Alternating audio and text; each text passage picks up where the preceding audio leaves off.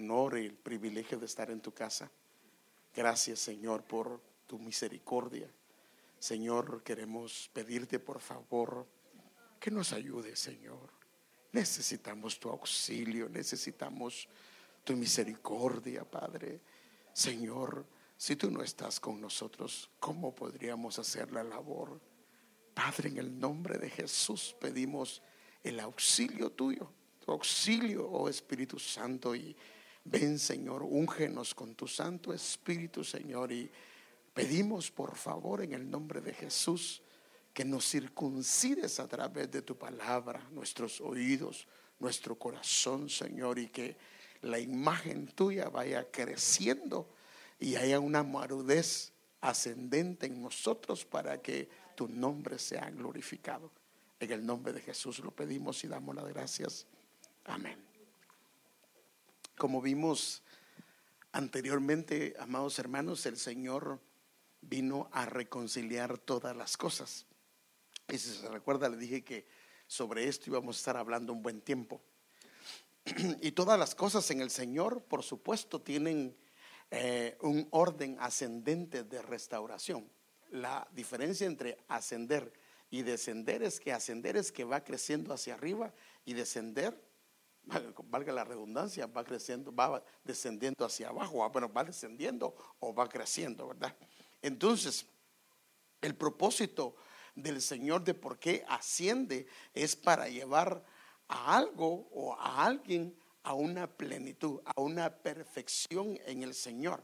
Y por eso es que eh, esto lo voy a estar viendo más adelante, pero quiero solo darles una pequeña ah, entradita a esto. Por ejemplo, esta es una pulsera o tal vez podría ser un collar. Y como usted ve es hermoso. Pero este está compuesto de varias piezas, en este caso varias piedrecitas. Y cada una de ellas, por ejemplo, ah, fue traída de algún lugar para poderlas juntar con otras. A esto se le podría llamar una reconciliación, donde se trae de otro lugar y se junta. Y esto lo dice Colosenses capítulo 1, versículo número 20. Pero no queda ahí, porque el Señor no deja ahí las cosas, sino que hay, cuando nos reconciliamos con Dios, empieza, si damos lugar a Él, un proceso ascendente. Ahora, cada una de estas piedras tenía en alguna medida una forma diferente, una medida diferente. Y hay que uniformarlas. ¿Para qué? Para que se pueda crear un proceso de restauración. Entonces el Señor comienza a restaurar cada una de ellas para cumplir el cometido. Y esto lo vimos en Hechos capítulo 3, versículo 21. Ahora, las dos que vienen no las habíamos visto, pero es parte del proceso. Ahora, estas piedras necesitan unirlas a través de qué? A través de un vínculo para que se puedan juntar y poderlas hacer, por decirlo así, unas. Y esta es la otra parte. Necesitan reunificarse. Entonces, mire el proceso de lo que hace la reconciliación es el inicio de una restauración, el, inicio de reunir las cosas que estaban separadas, porque tal vez las piedras ya están restauradas, pero necesitan reunirse para que puedan hacer algo. Y esto lo dice Efesios capítulo 1, versículo 10 en la versión eh, Dios habla hoy. Ahora, después de que ya están unidas, en este caso de este, esta, esta pulsera o collar, se procede a cerrarlas. Y como se cierran es poniéndole un hilo o un círculo alrededor de ellas. Y esto podría decirse que al final se pone lo que le llaman un, cierre para que puedan ser como unidas a través de este cierre. Si este cierre se quita, todas las piedras se volverían a desunir. Y esto estamos hablando de Cristo como la unión, como la cabeza, como el que completa, como el que llena todo prácticamente. Él es el que completa, el que llena todo. Y esto pues es algo que lo hemos visto, pero este mismo pensamiento también inclusive lo podemos aplicar al santuario. Por ejemplo, como usted sabe, las piedras cuando fueron ah, edificado el templo fueron llevadas a la cantera. En la cantera comenzaron a trabajarse cada una de ellas, pero las piedras fueron traídas de un lugar diferente. Entonces, por decir así, esta es la reconciliación. Pero luego cada una de ellas tenía una forma diferente, una medida diferente y era requerido darles forma para poderlas uniformar, para que se hiciera un proceso de restauración, ah, juntándolas, por ejemplo, perdón, reparándolas cada una de ellas.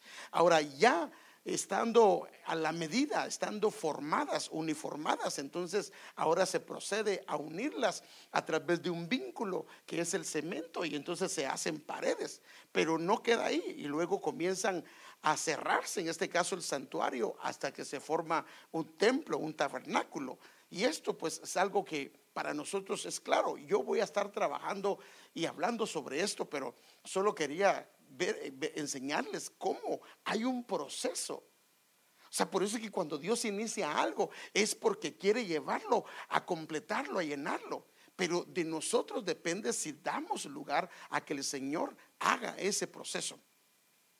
Entonces, dentro de las cosas que el Señor necesita restaurar, una de ellas tiene que ser nuestra mente. Nuestra mente necesita ser ah, restaurada, ser recibir esto, una reconciliación, una restauración, una reunificación y un llenar, un completar. Porque en la misma definitivamente hay muchos pensamientos. Y cuando hay muchos pensamientos que eh, puede inclusive, si están en desorden, crear un claudicar, un, ah, una indecisión, inclusive en el caminar del Señor. Y por eso el Señor quiere que ordenemos esto. Por esto es que es imposible que los pensamientos se puedan ordenar si primero no hay una reconciliación, no hay una restauración, no hay una reunificación de los pensamientos hasta completar una visión, porque en este caso sería tener una visión. No se puede tener una visión si no hay ah, pensamientos que estén ordenados. Entonces, cuando los pensamientos están en orden, entonces comienza algo diferente. Porque si no están en orden, entonces hay un claudicar, hay una indecisión. Déjeme enseñárselo, como la Biblia lo dice, como el, cuando los pensamientos no están en orden y claudican y hay una indecisión, una de las cosas que afecta es nuestra fidelidad al Señor. ¿Y en qué? en todos los aspectos. Y fíjese que si lo aplicamos a nuestras diferentes etapas, puede afectar nuestra fidelidad al matrimonio, fidelidad a nuestra parte de padre, nuestra fidelidad de hijo, nuestra parte como un miembro de una iglesia. Puede afectar. Cuando los pensamientos están claudicando, esto es lo que va a afectar. Entonces, pensamientos que están claudicando van a llevar a una persona a que no le agrade al Señor, a que lo desagrade. Y un ejemplo bíblico es el pueblo de Israel, hermano. Y yo aquí quiero ver algo. Cómo ellos, siendo un pueblo que fue escogido por el Señor, cuando sus pensamientos comenzaron a claudicar, la conducta de ellos hacia el Señor comenzó a cambiar porque sus pensamientos fueron dañados, fueron desordenados y les afectó la fidelidad al Señor. Entonces, nosotros necesitamos entender que necesitamos una reconciliación de nuestros pensamientos para que haya un mismo sentir. Por eso el Señor dijo, mis pensamientos no son vuestros pensamientos, porque sus pensamientos tienen una irreconciliación con su manera de caminar. Pero cuando tengan mis pensamientos, o sea que cuando nuestros pensamientos se alineen a los pensamientos de Él, entonces su caminar será un caminar como a mí me agrada. Entonces, déjenme enseñárselo cómo cuando los pensamientos comienzan a claudicar, cómo comienza a estorbar nuestra relación con el Señor. En Primera Reyes, capítulo 18, versículo 21.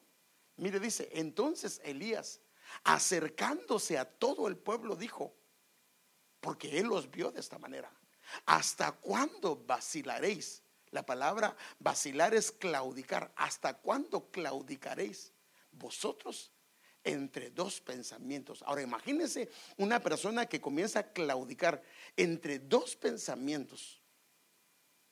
¿Cómo le afecta? Y si sus pensamientos están ah, fragmentados en varios, le va a afectar más en el papel que se desarrolle. En este caso, el claudicar en dos pensamientos, ellos no sabían si, si seguir a Dios o seguir a Baal. Ese es el problema.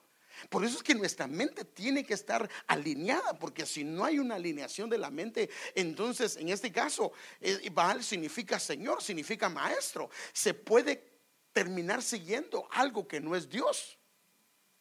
Ahora, ¿por qué? Porque, porque hay pensamientos claudicando. Por eso es que nuestra mente necesita ser ordenada. Necesitamos ordenarla. Y por eso es que hablábamos de que hay un orden de todas las cosas. Entonces, podemos ver acá que esta vacilación lo llevó a una posición y a una condición que ahora entonces en vez de caminar en el camino del Señor, lo lleva a escoger entre dos cosas.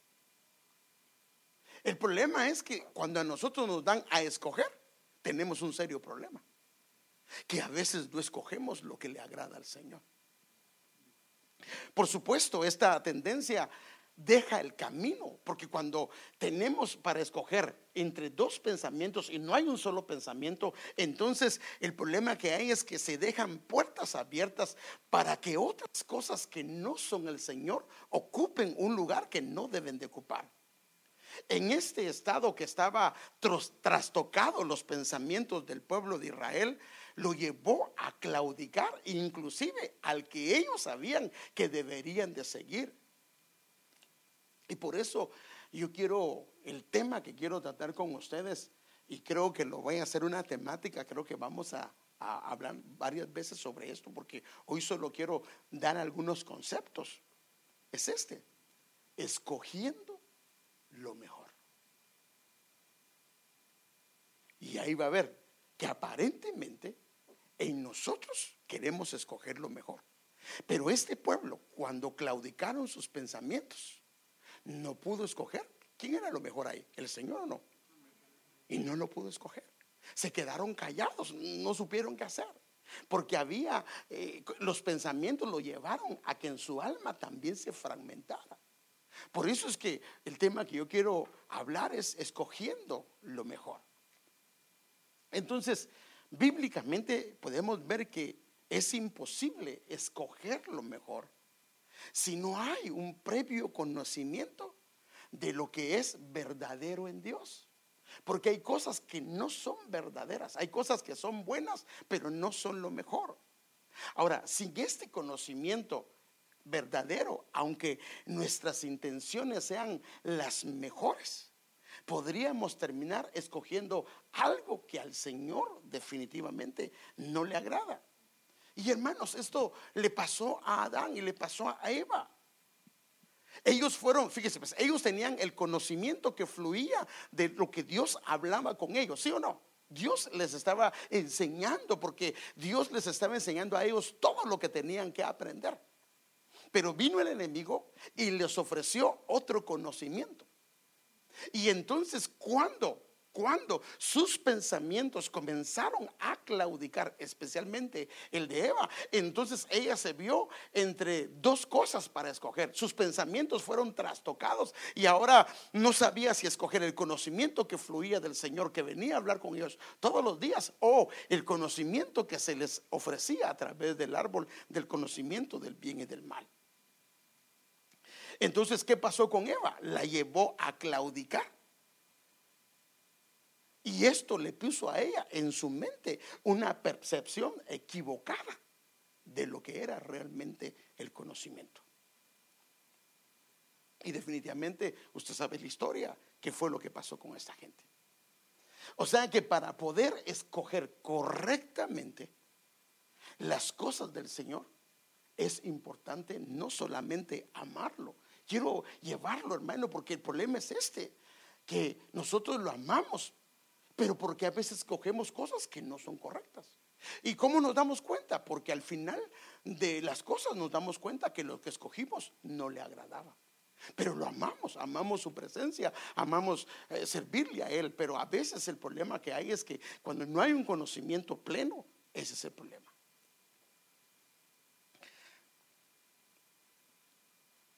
Y fíjese que lo tremendo es que el Señor siempre nos va a dar a elegir, porque Él no nos va a obligar, Él nos va a dar a elegir.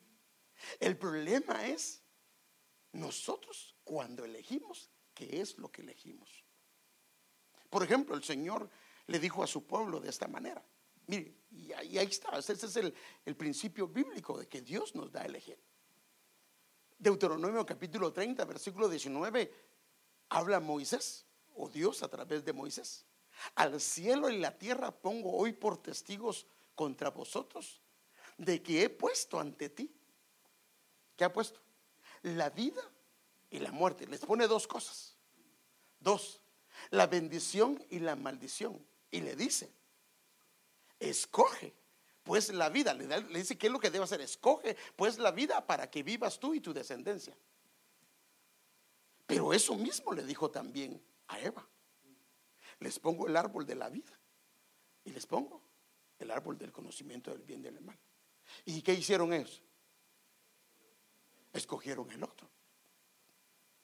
Entonces cualquiera podría decir, pastor, pero si es obvio que van a escoger la vida y la bendición.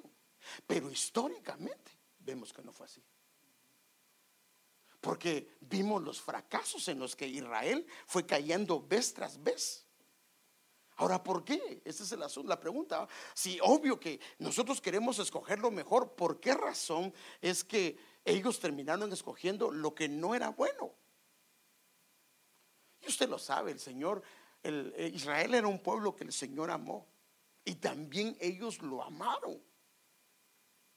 Pero la Biblia es clara de las cosas que pasó con Israel y cómo ellos lo, desagradaron de muchas maneras. Y cuando también, fíjese, pues eso fue cuando sacaron a Israel eh, de Egipto y lo llevaban por el desierto. Y ya para entrar a la tierra prometida, Josué, que era el pastor de ellos, el líder de ellos, les dice esto. Y si no os parece bien servir al Señor, otra vez les dice, Mire qué tremendo. Escoged hoy a quién habéis de servir. Si a los dioses que sirvieron vuestros padres que estaban al otro lado del río, o a los dioses de los amorreos en cuya tierra habitáis. Pero yo y mi casa serviremos al Señor. Y uno diría, pues obvio, ellos van a escoger servir al Señor. Pero después del libro, de, en este caso de Josué, ¿sabe cuál es el libro que, que viene? Y jueces es el libro que muestra que ellos venían, se apartaban, pecaban, pedían misericordia, Dios los restauraba, otra vez pecaban. Mírenme, aparece un, círculo de pecado en el pueblo de Israel. O sea que aunque ellos escogieron lo mejor en, en los pensamientos, en la mente, en la práctica ellos escogieron cosas que terminaron llevándolos. Hermano, llegaban momentos en que ellos cosechaban y todo lo que cosechaban se lo llevaban los marianitas. O sea, entraron en un tiempo de angustia y espantoso. ¿Por qué? Porque aunque lo habían dicho, ellos escogieron lo que al Señor no le agrada. Entonces la historia es muy clara en esto y, y cómo ellos no escogieron lo mejor. Porque vemos que hubieron sufrimientos, hubieron fracasos por los que ellos pasaron y fue debido a lo que ellos escogieron. Ahora, si lo llevamos al tiempo nuestro, el pueblo del Señor no está exento de esto. Porque también tenemos una tendencia a escoger lo que no le agrada. El enemigo se viste como ángel de luz y hay cosas que son buenas y que no le agradan al Señor. Entonces, yo quiero que veamos que debido, hermano, mire, debido a que hemos escogido hacer tal o cual cosa, algunos de nosotros hemos fracasado bien gacho, hermanos, bien feo. Pero fue culpa de él. No, él siempre nos dio a escoger y siempre nos puso. Y es más, antes de nos habló para decir, no, no hagas esto, no hagas aquello. Pero nosotros decidimos hacerlo porque nos pareció bonito, porque nos pareció agradable. Y cuando nos dimos cuenta, estábamos pidiendo misericordia del Señor. Entonces el apóstol Pablo, inspirado por el Espíritu Santo, hermano, nos da las claves de qué es lo que es mejor. Entonces, el escoger lo mejor es debido, fíjese qué tremendo, a varios factores, no importando. Y aquí lo, aquí lo quiero llevar porque podemos amar al Señor, más escoger lo que no le agrada. Y ahora lo quiero, se lo quiero enseñar porque aquí yo me quiero quedar algunos miércoles con la ayuda del Señor. Porque aquí está la clave, hermano. Los fracasos, ¿se sufren o no se sufren? Se sufren mucho, hermano. Le pasan a uno factura. Dios siempre nos va a ayudar. Dios, mire, si siete veces cae el justo, ¿qué dice? Siete lo levantará. Pero lo que se paga en esas caídas es caro. Y eso es lo tremendo. Entonces nosotros necesitamos entender que necesitamos escoger lo mejor, escoger lo mejor de Él. ¿Para qué? Para que esos fracasos no vengan a nosotros. Entonces, para escoger lo mejor, no es solamente con amarlo, y ahorita se lo voy a enseñar, sino se necesita algunos factores, que es en alguna medida lo que nosotros descuidamos como hijos del Señor. Por ejemplo,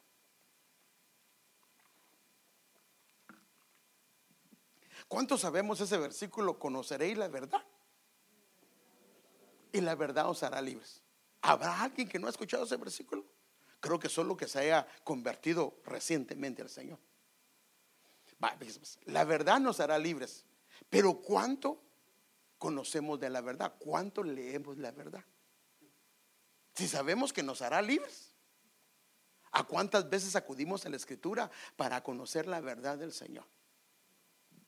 Entonces, déjenme mostrarle estos factores. Por ejemplo, en Filipenses capítulo número 1, versículo del 9 al 11, dice, Pablo pidiéndole al Señor, inspirado por el Espíritu Santo, porque lo estaba dejando para los filipenses, pero lo estaba marcando y remarcando para la iglesia que iba a venir siglos después o durante todos los siglos hasta nuestros días. Y él dice, esto pido en oración, que vuestro amor abunde aún más y más. ¿Pero de qué?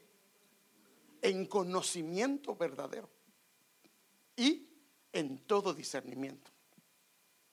Entonces quiero mostrarle que no solamente es el amor, porque si hay solo amor, pero le hace falta el conocimiento y le hace falta el discernimiento, perdóneme, vamos a cometer muchos errores, aún con buenas intenciones. Entonces, de acuerdo a este pasaje, hay tres factores. El, amor, el conocimiento verdadero y, el, todo discernimiento. Vamos a ver algunas de esas cosas.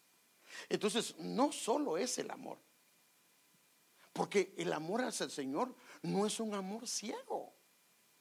Por ejemplo, cuando una persona ah, se casa con alguien con un amor ciego, después se da cuenta que el hombre tomaba Después se da cuenta que el hombre estaba endeudado. Después se da cuenta que el hombre tenía o la mujer tenía hijos e hijas. Después se da cuenta que no era cierto lo que le habían contado, o por, lo menos lo que sospechaba. Entonces, cuando alguien se va a casar, una de las cosas que debe hacer es enterarse cómo está la situación. Y entonces, si fuera solo amor, Imagínense que alguien que amaba a, la muchacha o al muchacho se casó y cuando ya casado se dan cuenta que está bien endeudado. Ahora, cuando se casan, ¿qué va a pasar con su salario? Se va a juntar con el otro y van a pagar las deudas que él nunca participó de eso. ¿Sí o no? Y va a pasar un tiempo hasta que se cancelen las deudas. El problema es si las deudas son grandes. Entonces, si solo amor hubo, y no hubo conocimiento de la situación, y no hubo un discernimiento de cómo estaba, pues le va a tocar sufrir un poquito. ¿Sí o no? Ahora, si la deuda era grande, va a pasar unos dos, tres años pagando. Entonces, no solo es amor, no solo es amor ciego, sino que debe de estar impregnado el amor con conocimiento verdadero y un discernimiento. Este eh, conocimiento y discernimiento tiene el propósito, de acuerdo a la enseñanza del apóstol Pablo, mire lo siguiente, a fin de, o sea que debe de haber amor, pero tiene que estar con una atmósfera de conocimiento y discernimiento. Porque si no hay esas dos cosas en el amor, entonces, a fin de que escojáis lo mejor. Entonces, ¿por qué a veces no escogemos lo mejor si amamos al Señor? Hermanos, Mire el esfuerzo que hace usted. Usted viene de su trabajo, viene de diferentes actividades y quiere estar en la casa porque ama al Señor. Pero porque es que a veces no hemos escogido lo mejor y nos damos cuenta porque nos pasan factura. Creo que nos ha faltado conocimiento y nos ha faltado discernimiento. Entonces, el propósito de que haya esto es a fin de, el propósito es de escoger lo mejor. ¿Y para qué? Para que seáis puros e irreprensibles, para prepararse para el día de Cristo. Entonces, el propósito del amor lleno de conocimiento y de discernimiento es para que aprendamos a escoger lo que al Señor le agrada, lo que es mejor. Porque esto lo llevará a tener una vida de santidad, esto lo llevará a tener una vida irreprensible y pura delante del Señor. Esto lo preparará para realmente estar listo para la venida del Señor. Pero esto, hermanos, es lo tremendo que no queda ahí. Aquí hay un proceso hermoso que Pablo nos muestra sino que en cierto sentido el amor abre el camino para algo grande y específicamente para presentarnos delante del Señor. Entonces aquí hay un camino abierto y este fue el diseño del Señor. Por eso es que el Señor quiere mostrarnos qué es lo que debemos de hacer para que nosotros, hermano amado, eh, caminemos pero sin caída, para que caminemos sin fracasos Claro, si el Señor lo permite, Él nos ha de ayudar. Pero cada fracaso, hermano, ah, se llevan las cicatrices del mismo. Entonces veamos cómo sigue diciendo Pablo si eh, se escoge lo mejor.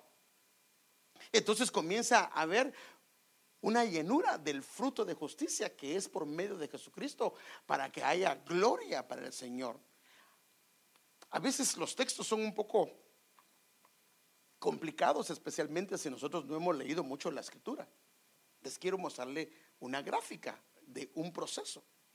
Entonces dice, vuestro amor abunde más y más. Y es claro, como dice, que sea en conocimiento verdadero. Ahora, ¿qué es el conocimiento verdadero? Esta palabra es una palabra griega que es epignosis. Y esta está compuesta de dos palabras. Una es la palabra epi, que significa arriba, y la palabra, la palabra noxis, que significa conocimiento. O sea que habla de un conocimiento que va más allá, está arriba. Está, por eso es que algunos le llaman el conocimiento pleno o el conocimiento verdadero. Inclusive en los diccionarios a este conocimiento se le dice un conocimiento total o otros diccionarios dicen que es conocimiento pleno y la versión de las Américas lo traduce como un conocimiento verdadero y otras versiones lo traducen como un pleno discernimiento y otros lo traducen como un conocimiento exacto. Entonces, mire qué tremendo, hermano. Entonces, la palabra conocimiento verdadero es una sola palabra que es epignosis, que es un conocimiento arriba de lo normal, es un conocimiento que viene del Señor.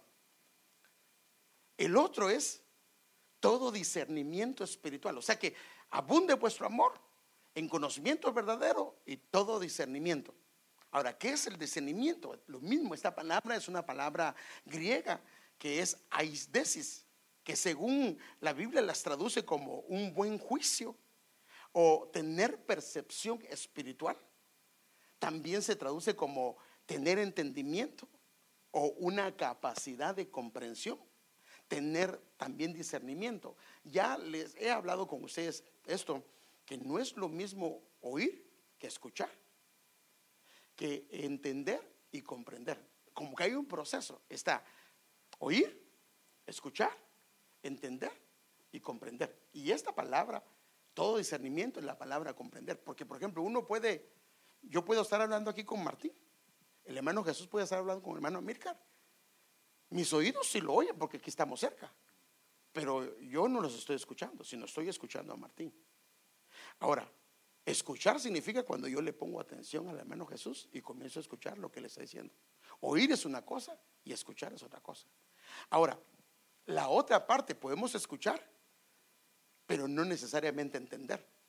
Si escuchamos, podemos llegar a entender. Ahora, podemos entender, inclusive, y no comprender. Ejemplo, si nosotros, no sé si se tradujera el, dicho, la burra no era arisca, la hicieron, y se traduce al inglés, saber si los los gabachos le entenderían, ¿verdad? Porque tal vez entienden la palabra burra, eh, que no era arisca, sino la hicieron. Pero nosotros entendemos las palabras. Pero si no nos movemos en ese ambiente, no vamos a entender el concepto. Entonces una cosa es oír, una cosa es escuchar, una cosa es entender y otra cosa es comprender. Y nosotros si nos afirmamos en el Señor, nuestra capacidad va agarrar, nuestra mente va agarrando una capacidad. Entonces, el amor debe de abundar en conocimiento y en todo discernimiento. Ahora, si abunda en esto, entonces, ¿qué es lo que pasa? A fin de, o sea que si esto no hay, este es el asunto, hermano. Si esto no hay, entonces aquí hay un problema. Entonces, si hay conocimiento verdadero y hay todo discernimiento, bájame un poquito más esto, por favor. Entonces, lo que sigue, se va a poder escoger lo mejor. O sea, cuando no escogemos lo mejor, entonces debido a qué es.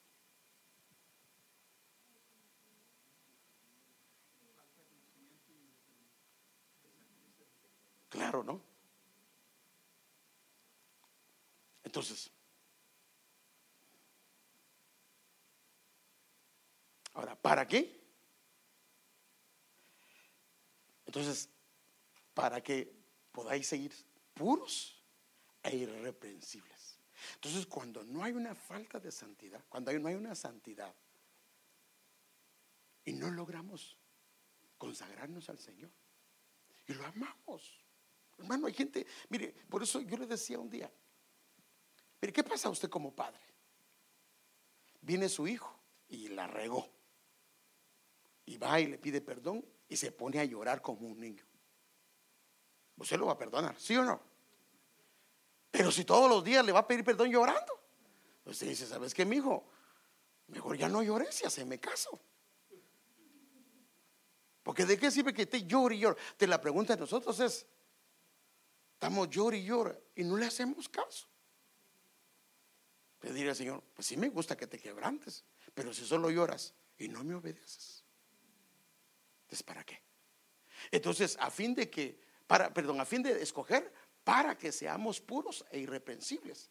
Pero esto no queda aquí, esto nos lleva a que seamos llenos de, y aquí está el asunto, hermano, llenos de frutos de justicia, hermano, y esto es el, ese es el asunto. ¿Por qué frutos de justicia? Porque lo que hacen los frutos de justicia, yo no sé si se recuerda, pero lo vimos nosotros, hermano, que la Biblia dice, el Señor dice, en esto es glorificado mi Padre.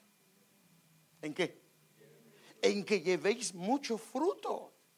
O sea que para llevar, ¿por qué entonces alguien no lleva fruto? Si busca sus propios caminos, no va a poder ser irreprensible y santo en el Señor y le va a ser difícil llenarse de los frutos de justicia, porque justicia es, dice, ¿de dónde viene la fe? La palabra de Dios, entonces el oído oye la palabra de Dios y comienza a caminar en base a lo que oye. A eso la Biblia le habla justicia. Por eso es que dice que Abraham creyó a Dios y le fue contado por justicia. Entonces, para que vengan frutos de justicia, tiene que haber un proceso. ¿Por qué no hay frutos? Es tal vez debido a que no ha habido conocimiento verdadero y todo discernimiento. Y lo último, mire qué tremendo hermano, para que seamos hombres y mujeres que le den gloria al Señor. Ahora, note que hay un proceso no es solamente con un sentimiento, hay un proceso. Entonces todo tiene que ver en lo que escogemos. Pero no vamos a escoger lo bueno o lo mejor. Perdón, porque hay bueno, pero hay mejor. Y hay mucho mejor. Y eso lo vamos a ver, pero no hay. Entonces aquí es donde yo quiero llevarlo. Entonces, ¿qué si hay un genuino amor? pero se carece de conocimiento y discernimiento. Entonces hay un genuino y sincero amor. Pero hay, o no hay, o hay muy poco conocimiento, o no hay, o hay muy poco discernimiento. Entonces, esto va a afectar las decisiones que tomamos.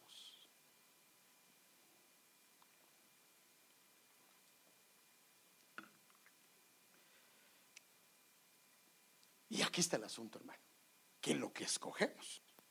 Mire, Eva, ¿cuántas veces tuvo que escoger Eva para que llegara a la condición que llegó? Una sola vez, ¿sí o no? Una sola vez.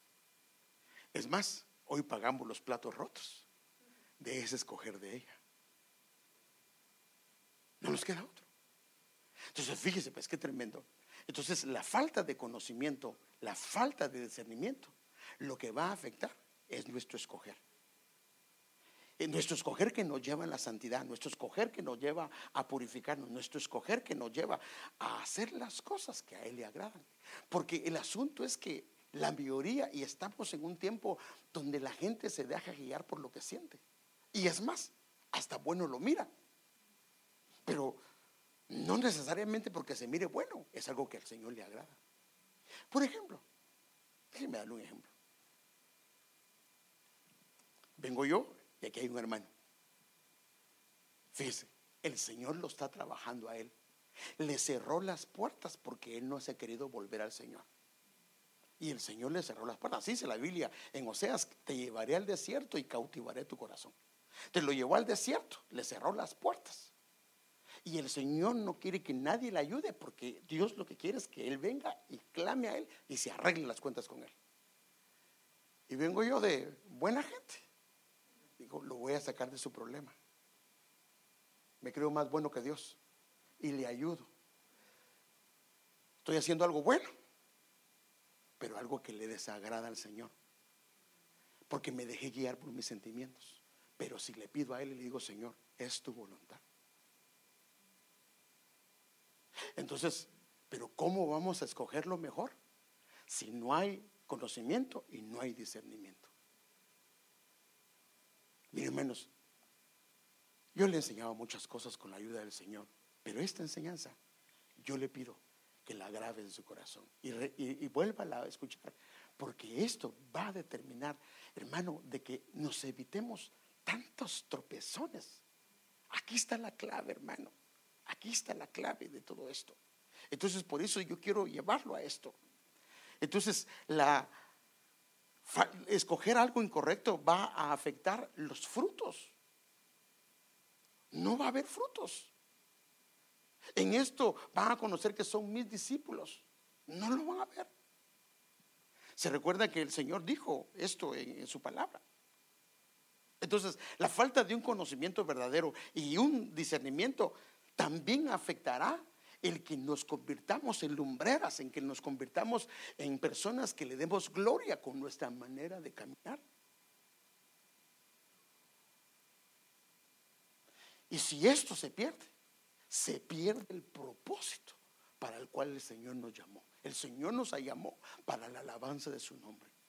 Pero la alabanza de su nombre no es que le cantemos en la iglesia. Perdón, esta es una parte de alabarlo.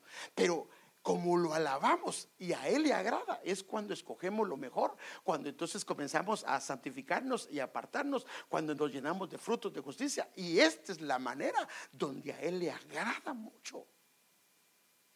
Si esto no se da, se pierde el propósito del por qué el Señor nos llamó. No, no porque el Señor nos llamó, sino el propósito por el cual nos ha escogido para que, lo para que seamos para alabanza de su nombre. Y cuando, fíjese qué tremendo, cuando no escogemos lo mejor, comienzan a abrirse puertas en el corazón, porque viene una insatisfacción, vacíos. Déjeme decirle, déjeme contarle algo. Cuando nosotros escogemos lo mejor, una de las cosas que Dios hace es que pone paz. Y cuando haces algo que el Señor te dijo, viene una paz y un gozo en tu corazón, porque estás haciendo lo que el Señor te dijo. Pero cuando haces lo que, o escoges lo que el Señor no te hizo, no te dijo, no me ha pasado muchas veces que la paz la perdemos. ¿O no le ha pasado? Y si perdemos la paz, entonces vienen vacíos que se pueden convertir en una puerta que a la larga se pueden llenar con cosas que no eran de Él.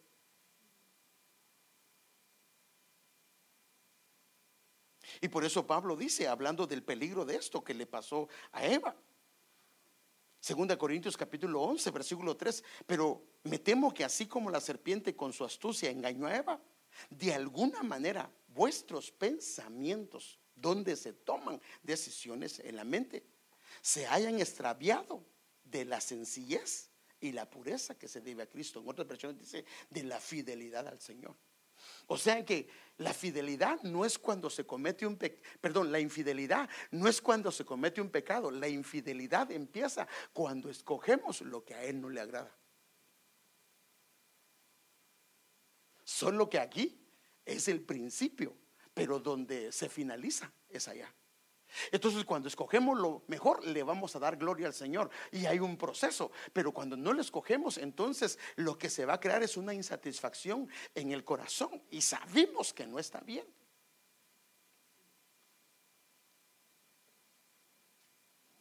Y por supuesto, hermanos, como lo he estado explicando, esto no significa que tu amor no sea genuino hacia el Señor, sino que hay una escasez de conocimiento y discernimiento y de percepción espiritual. Por eso es que si usted es un hijo de Dios, perdóneme, amado hermano, mire aquí, o se cansa de que se lo diga, o toma la decisión de decir, no, ya, ya no, ya el pastor ya, ya me cansó con esto, de que tiene que leer su Biblia.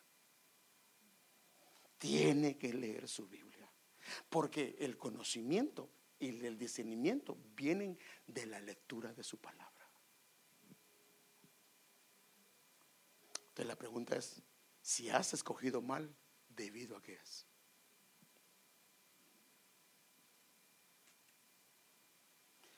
Y eso no significa que no lo ames. Y entonces en la restauración de todas las cosas, ¿cómo podemos arreglar esta situación? ¿Cómo podemos aprender a escoger lo mejor? Y por supuesto sería imposible sin una restauración y una renovación de nuestra mente, porque ahí es donde residen los pensamientos, donde están desordenados los pensamientos. Muchas veces decidimos mal debido a que ahí hay un desorden, por eso es que tiene que haber una reconciliación en nuestra mente. Y por eso Pablo, hermano, él insiste de la necesidad de una restauración de nuestros pensamientos a través de nuestra mente.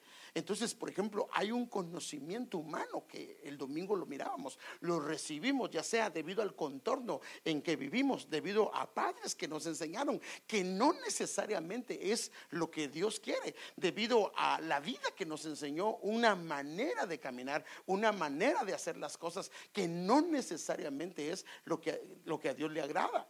Entonces hay un conocimiento humano. Ahora, podemos pasar años en la iglesia viviendo y haciendo, haciendo algo incorrecto. Le voy a poner un ejemplo. La Biblia es clara que se debe robar o no se debe robar.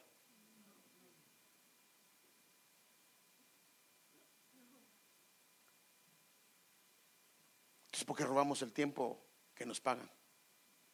Nos pagan ocho horas y trabajamos cinco. Solo que no lo vemos tan mal, ¿verdad? Porque decimos, bueno, es que eso no se...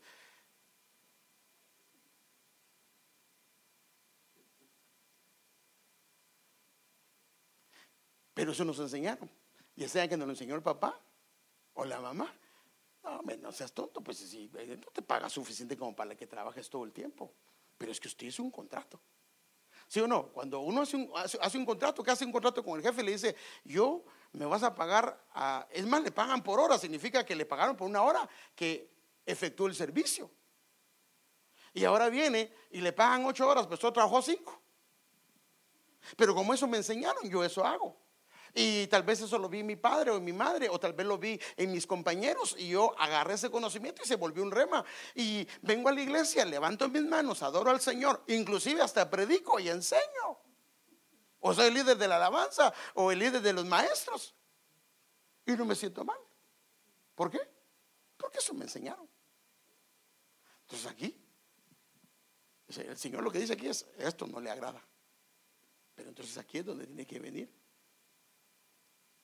y no os adaptéis a este mundo, sino transformaos. Tiene que haber una transformación donde está el conocimiento, donde están los pensamientos, mediante la renovación de vuestra mente. Porque si hay una transformación debido a una renovación de la mente, podemos comenzar a verificar.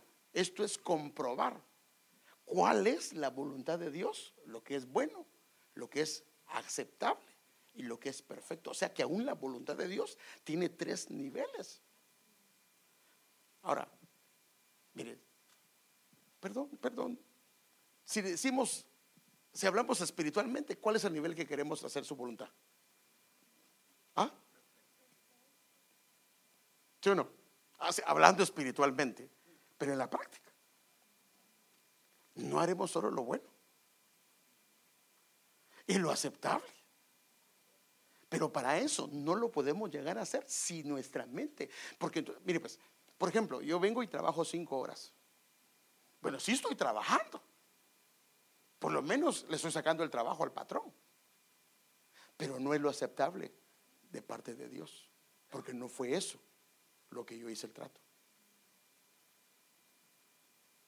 Entonces, cuando yo comienzo a ver esto, tengo una manera de que fui enseñado, y yo comienzo a ver eso y mi mente comienza a ser transformada, el Espíritu Santo entonces comienza a decirte, no está bien, hijo, arregla eso. Te están pagando por esto, arréglalo. Te estás llevando esto, no te lo lleves. Pídelo. Pero es que todo el mundo se lleva las cosas. No, no, pídelo. No, pues el Señor me dijo que, que yo escogiera. Sí, pero no lo del patrón. Mire, ¿sabe que me dijo a mí un bandido? Héctor me dijo, ¿te acuerdas que cuando Israel salió de Egipto, ellos despojaron a los egipcios? Mi patrón no es cristiano, te lo voy a despojar. qué, bárbara. mire que hasta la Biblia sacaron para eso. ¿Es bíblico eso? Bueno, sí es bíblico, pero está mal aplicado. ¿Sí o no? Entonces, la renovación de mi mente lo que va a hacer es que me ayude a verificar, a comprobar, a distinguir cuando estoy en lo correcto del Señor o no lo estoy. Y hay niveles y entonces aquí me va a llevar a una voluntad que es buena, a una voluntad aceptable y a una voluntad perfecta. Y si estoy creciendo y llego a la voluntad perfecta, hermano, porque eso era lo que pasó con el Señor Jesucristo. Por eso él decía, este es mi Hijo amado en el cual yo hallo complacencia.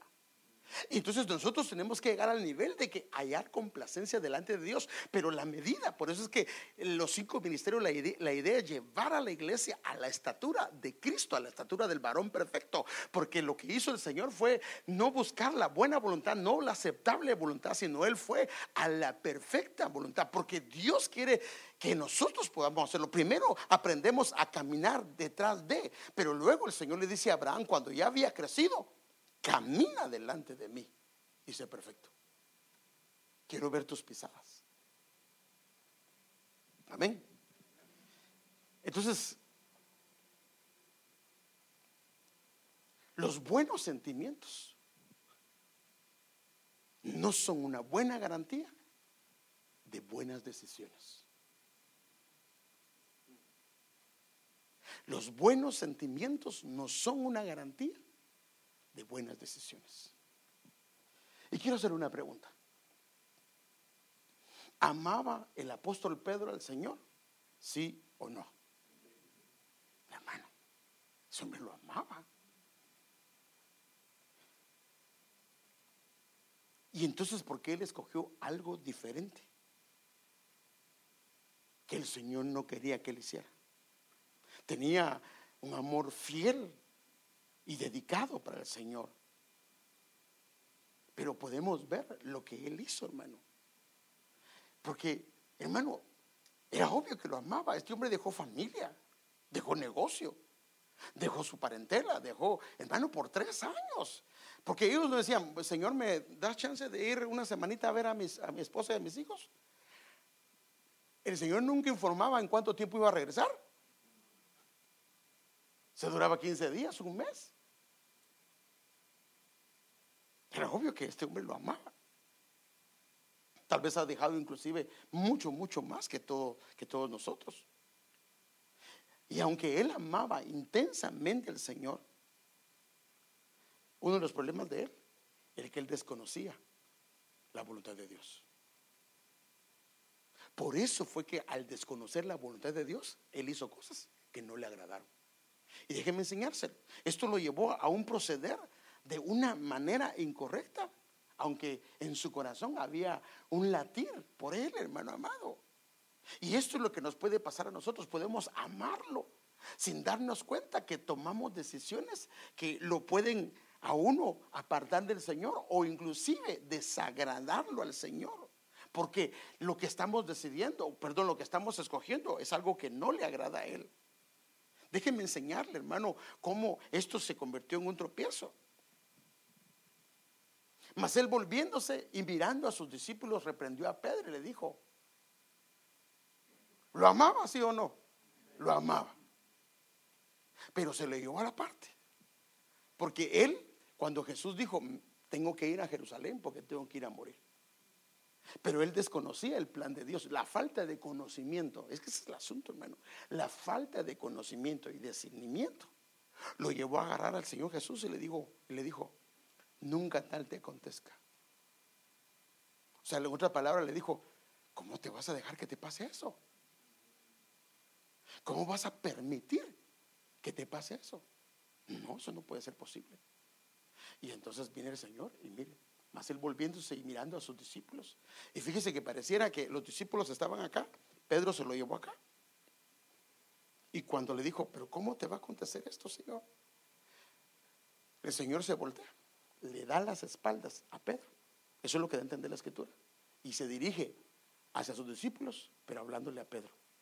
Entonces dice, mas él volviéndose y mirando a sus discípulos, reprendió a Pedro y le dijo, quítate delante de mí, Satanás, porque no tienes en mente las cosas de Dios, sino las de los hombres.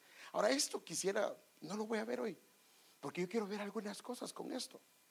Que la palabra acá, y, y aquí tengo que verlo, en la Biblia ah, de las Américas hay una nota al pie que dice que lo que dice ahí es ponte detrás de mí. Pero obvio que tú le vas a decir a Satanás que se ponga detrás de él. Entonces aquí hay algo que necesitamos ver, pero no hoy. Entonces, aunque él lo amaba, por falta de conocer lo que el llamamiento de Dios y cuál era el propósito. Se metió en medio del propósito y escogió hacer algo que no era lo correcto. Déjeme adelantarme un poco porque si no, no me va a dar tiempo.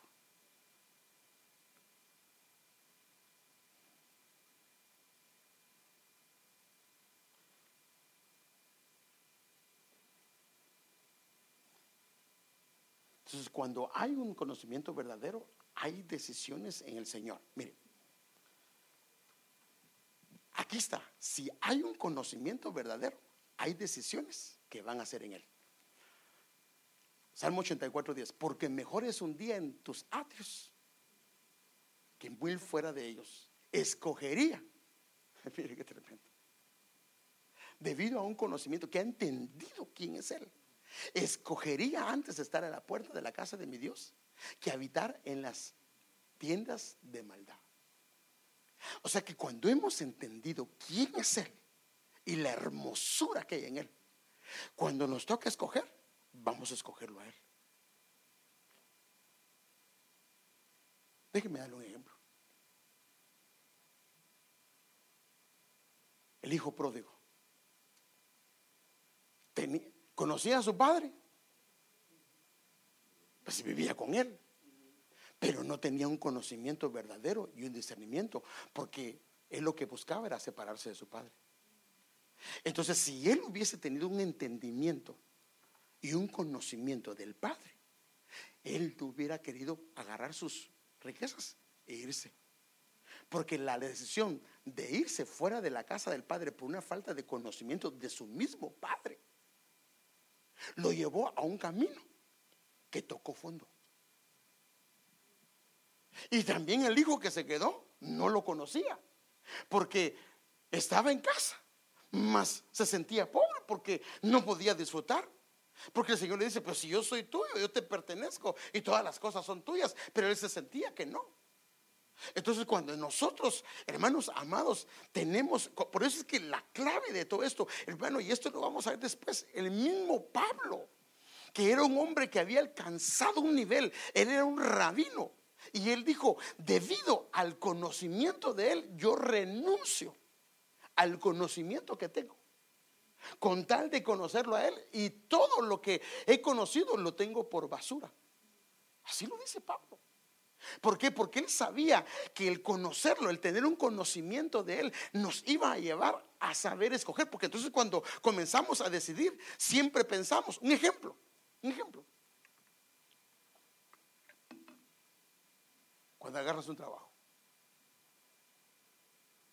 Ay, conseguí un trabajo, Dios me está bendiciendo. Y ahora, antes venías a la iglesia los miércoles, los viernes, los domingos, y ahora ya no vas a venir a la iglesia. ¿Fue una bendición de Dios? Bueno, pero es que usted, ¿me va a pagar usted mi renta? Pues sí, depende, no se la voy a pagar. Pero, perdóneme, ¿acaso quiere el Señor darle un trabajo donde se aparte de él? Entonces, pero, ¿qué pasa? Cuando usted va a buscar un trabajo, usted puede negociar. Pero mire, ¿sabe qué? Discúlpeme, pero el miércoles o el viernes o el domingo yo no puedo. ¿Cómo que no? Mire, le digo todo esto porque yo lo he visto en mis hijos y lo vi en mí también. Recuerdo un día que agarró trabajo mi hijo y, buscando trabajo y diciendo, sí, pero estos días no puedo. ¿Qué le iban a decir los patrones? Pues no. ¿Y por qué no puedes? Porque ayudó a mi papá en la alabanza y ahí estoy en la iglesia, soy cristiano. Y gracias al Señor que el que lo estaba entrevistando era cristiano, dijo, está bien. Y le dio los días. ¿Pero qué? ¿Pero qué pasa si él se pone a buscar trabajo y dice, bueno, que Dios sabe que yo tengo necesidad? Y se pone a trabajar en los días. Entonces, pero como hay un conocimiento de quién es Él y para quién servimos, entonces cuando vamos a buscar un trabajo, buscamos un lugar donde nos permita seguir sirviéndole a Él. Y esto es, por eso dice, escogería antes, antes de otra, escogería antes estar a las, a, las puertas de la casa de mi Dios que habitar en, bueno, esto ya, no, esto lo vamos a ver otro día, pero lo déjeme.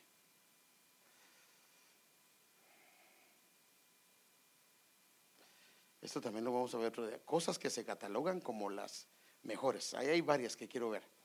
Por ejemplo, a refugiarse en Él. Ahí están las citas para que las pueda ver. Pero después lo vamos a ver traerlos lo mejor al Señor, a vestirse para el Señor. Es cuando te vas a la casa, como lo que hizo Ruth, ella vino y se, le dijo, ponte tu mejor vestido para cuando vayas a ver a vos. Eso es lo mejor. la obediencia es mucho mejor que los sacrificios. La sabiduría es mucho mejor. su misericordia es mucho mejor. Mejor estar un día en tu casa, este es el versículo que estábamos viendo, pero déjeme que no me, va a pasar todo esto. También hay cosas que son mucho mejor. También las vamos a ver. Estar con Él. Eh, él es mucho mejor, el camino de amor, el obedecer al Padre, el sacerdocio, la mejor herencia, la rendición al Señor, son cosas mucho, mucho mejores. Pero quiero terminar con esto. El conocimiento del Señor es la clave. Ah, si me quedan cinco minutos, ¿sí va? Me quedan cinco minutos. Mire, le quiero enseñar algo y después lo vamos a ver. Pero mire, hermano, es que hay cosas en la escritura de veras que, mire, por favor, hermano, por favor, por favor, leamos la Biblia. Leamos la Biblia hay tanto en la Biblia y si lo leemos, el conocimiento que vamos a adquirir y el discernimiento, fíjese, pues, si somos padres, nos va a ayudar para guiar a nuestros hijos. Si somos hijos, nos va a ayudar para conducirnos en cualquier lugar. Y cuando te, cuando te conduces debido al conocimiento de parte de Dios, te va a llevar a lugares de altura. Por ejemplo, Daniel le dieron, le ofrecieron la comida del mundo y él dijo no. Ahora, si no hubiera tenido conocimiento, ¿qué hace? Lo así sea, yo estoy aquí exiliado, perdón, estoy aquí preso, cautivo, y venga para acá. Pues Dios, ¿para qué me Dios me trajo para acá? No, no, no, no. Él tenía un conocimiento que esa comida no la podía comer. Decidió renunciar. Fíjese, pues, escogió lo de Dios. Fíjese, pues, escogió lo de Dios. Los demás escogieron lo del rey. Aparentemente, él estaba mal. Y entrenaron a estos jóvenes. A los 10 días dice que se vio el rostro de Daniel y sus amigos mucho mejor que el que comían la comida del rey. Pero Dios no se quedó ahí porque Dios recompensa cuando hay un escoger en Él. Dios no se queda con Él, con esto, y lo que hace es que lo lleva, que el día que los presentan a todos, a los tres años, presentaron a los cuatro jóvenes y presentaron a todos los demás. Dice que cuando el rey los entrevistó, a ellos, a estos cuatro jóvenes, los halló diez veces más inteligentes que los demás si son diez veces más inteligente que los demás, los otros parecían tontos a la par de estos jóvenes. O sea que cuando nosotros hacemos las cosas debido al conocimiento del Señor, hermano, en tu trabajo, te va a dar la gracia para hacer las cosas de una manera excelente. En la carrera, en lo que estés haciendo, te va a llevar Dios a lugares de altura, hermano. Porque los lugares de altura no te van a apartar de Él. Porque el Señor dice que Él nos llamó para ser cabeza, no cola. Pero cabeza sin el conocimiento y el discernimiento nos va a llevar a envanecernos. Por eso es que el conocimiento es la clave. Y el Salmo 25, mire, mire lo que dice. El Salmo 25 es un acróstico. ¿Qué es un acróstico? Un acróstico es un salmo que la primera palabra de un versículo empieza con una letra del alfabeto hebreo. Hay 22 letras del alfabeto hebreo y entonces el primer versículo empieza, solo que en, el, la, ya la versión español no se nota, pero en la versión, por ejemplo, en la NTV, en, en NBI, en la BTX, sí se nota. Entonces, el Salmo 25, 11, aunque este es el versículo 11, hay un versículo que es el versículo 5 que aparece dos veces. Eh, en un solo versículo aparecen dos letras del alfabeto, por eso es que aquí hasta en, hasta en el 11. Entonces fíjese pues, otra vez, por amor. Mire, ¿dónde está? ¿Dónde está? Por amor. Por amor de tu nombre, oh Jehová, perdonarás mi iniquidad, que es grande. Y la primera letra con la que empieza es la letra Lamed, que es, es, es la letra número 13 del alfabeto hebreo. Y luego sigue el versículo 12 con la letra Mem, dice, ¿quién es el hombre que teme a Jehová? Él lo instruirá. Entonces, primero hay amor, después viene conocimiento y discernimiento. Si hay amor, entonces viene y va a haber una instrucción. Y la instrucción, cuando se está dando instrucción, ¿qué se le está dando al hijo? ¿Ah?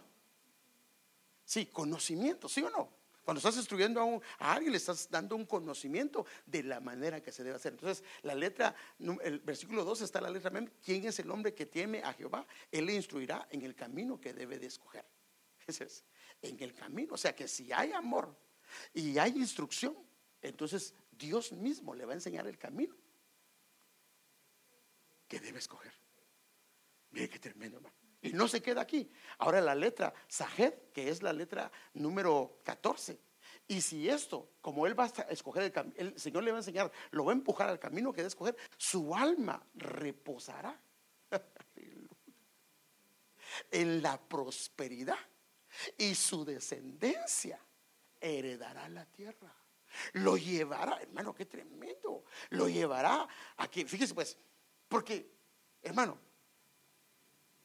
si estoy prosperando, pero tengo angustia, yo ando aguanto. Eh, eh, aquí tengo tres bolotas, aquí cuatro bolotas, la cabeza me duele. Discúlpeme, pero esa prosperidad no buena.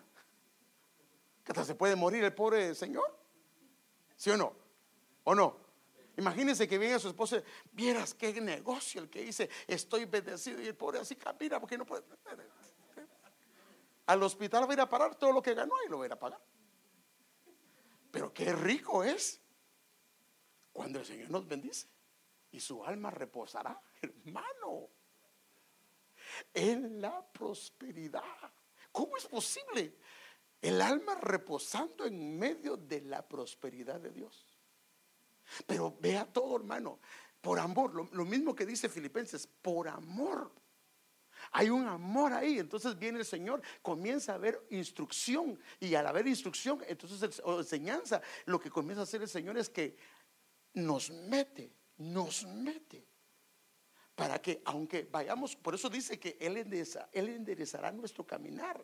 Él dice que eh, lo cojo, lo que está salido, Él lo va a enderezar. Entonces Él nos va a meter para que escogemos. Tal vez íbamos a agarrar esto que no le agrada, pero viene una palabra de Dios y dice, no lo tomes. Y entonces tomamos lo correcto. Y al hacer lo correcto, entonces nos vamos a que nuestra alma comience a reposar. Y en esa prosperidad Dios nos va a dar bendiciones, no solo a nosotros, sino quienes van a disfrutar las bendiciones la descendencia. Porque imagínense, hizo mucha plata en un negocio o en un trabajo. Iba para el hospital, aquí irá para el hospital dos meses. Ahí se le fue todo. Pero qué rico si hizo plata. Dios lo bendijo. Pero su descendencia puede disfrutar de eso. Ahora fíjense. Padre, ¿dónde dejé estos apuntes? Mire, Ah, no sé si puede ver.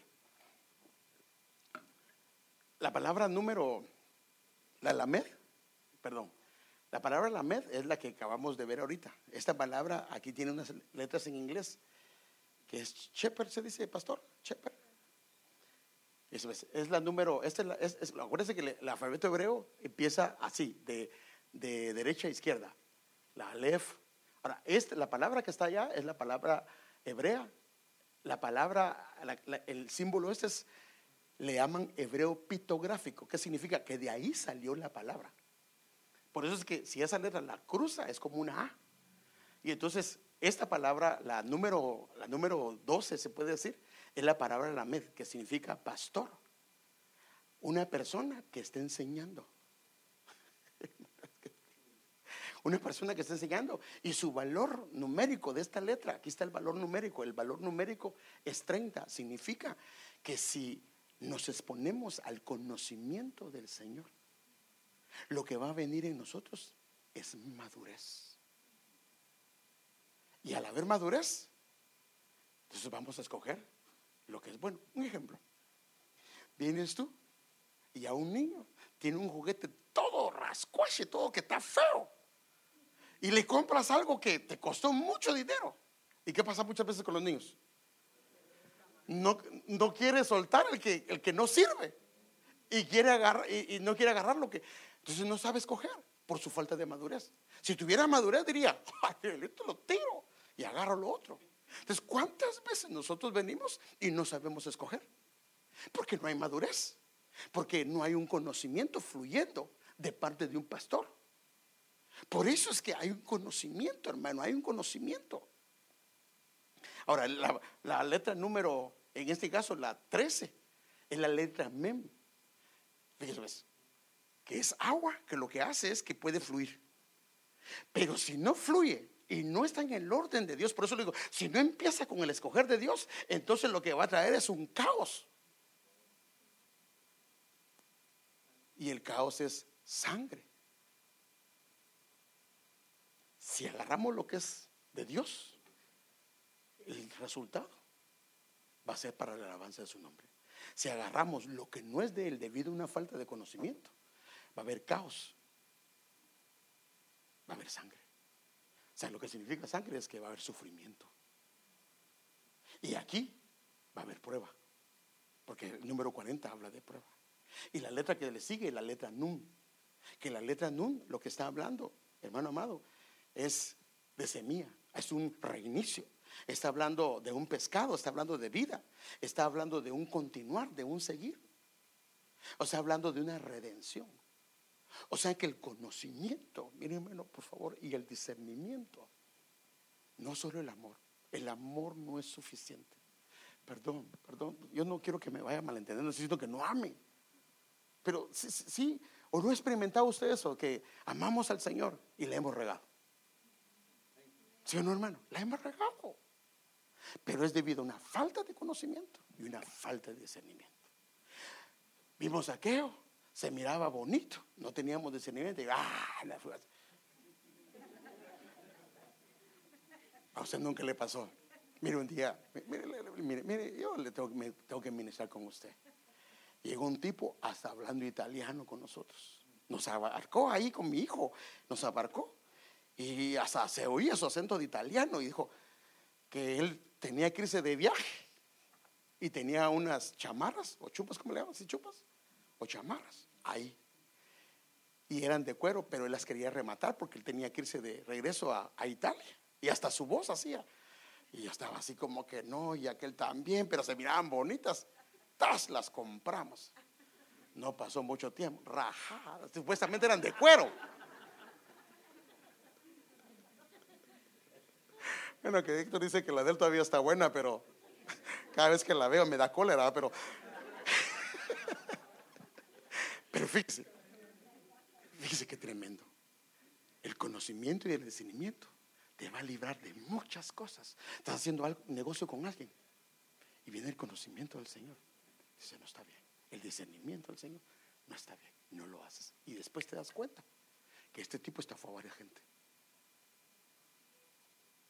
Pues, hermanos, por favor, hermanos, necesitamos el conocimiento.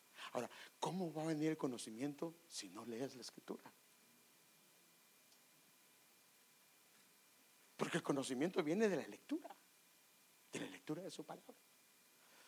Y quiero hablar sobre el alfabeto, pero no hoy. Hoy no. Y por eso es que esa es la última letra, la letra TAP. Con esa nos marcan, hermano. Quiero hablar sobre las 22 letras, pero hoy no.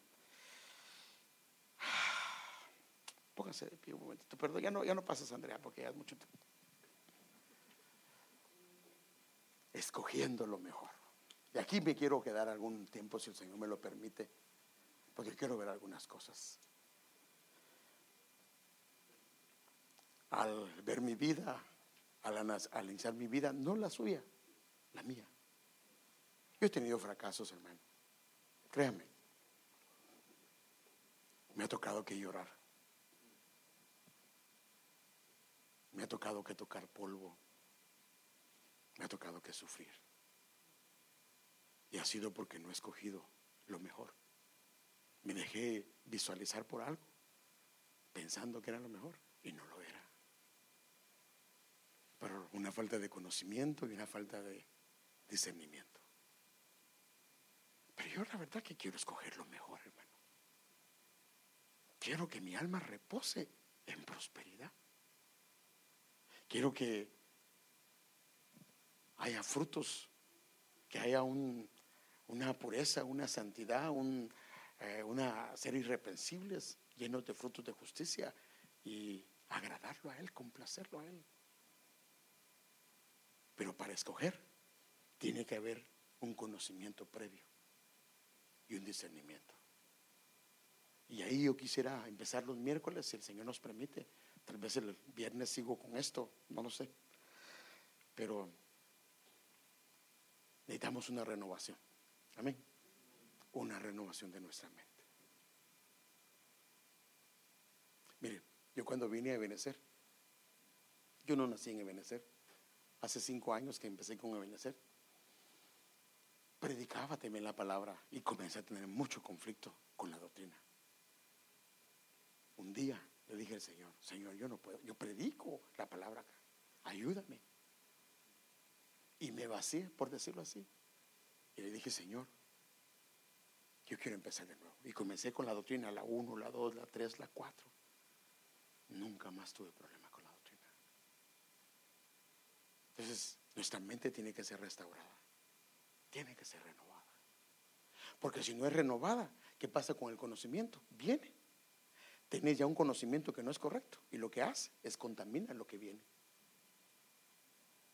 Yo lo que quiero es que lo que baje se asiente en mi mente. Porque cuando se asiente el conocimiento, nosotros somos lo que pensamos. Nosotros caminamos de acuerdo a lo que pensamos. Por ejemplo, ¿tienes hambre? ¿Qué haces? ¿En tu mente tienes hambre? ¿Qué haces? Vas a comer. En tu mente se te viene, o vas a ver la refi, en tu mente se te viene la figura de tu amada esposa. ¿Qué haces? Te sufra porque no le voy a llamar hoy. No, le llamas. La madre está en casa y en su mente viene su esposo y comienza a cocinar para que cuando llegue a casa de su comidita. Pero nos manejamos por nuestra mente, hermanos. Nuestros, por eso dice, nuestro caminar tiene que ver con nuestros pensamientos. Entonces el conocimiento tal vez ha caído, pero no está bien. Entonces, para poder escoger, el conocimiento del Señor tiene que tomar su lugar. Ahora, el conocimiento del Señor es como el agua. Aunque esté sucio el recipiente, pero si el agua está fluyendo, tarde o temprano, ese recipiente, ese recipiente se va a limpiar. ¿Sí o no? Hasta que el agua pase pura.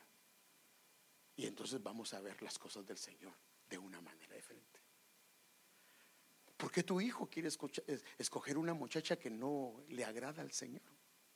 Porque tu hija quiere escuchar un muchacho que no le agrada al Señor, porque su conocimiento de la escritura no es el correcto.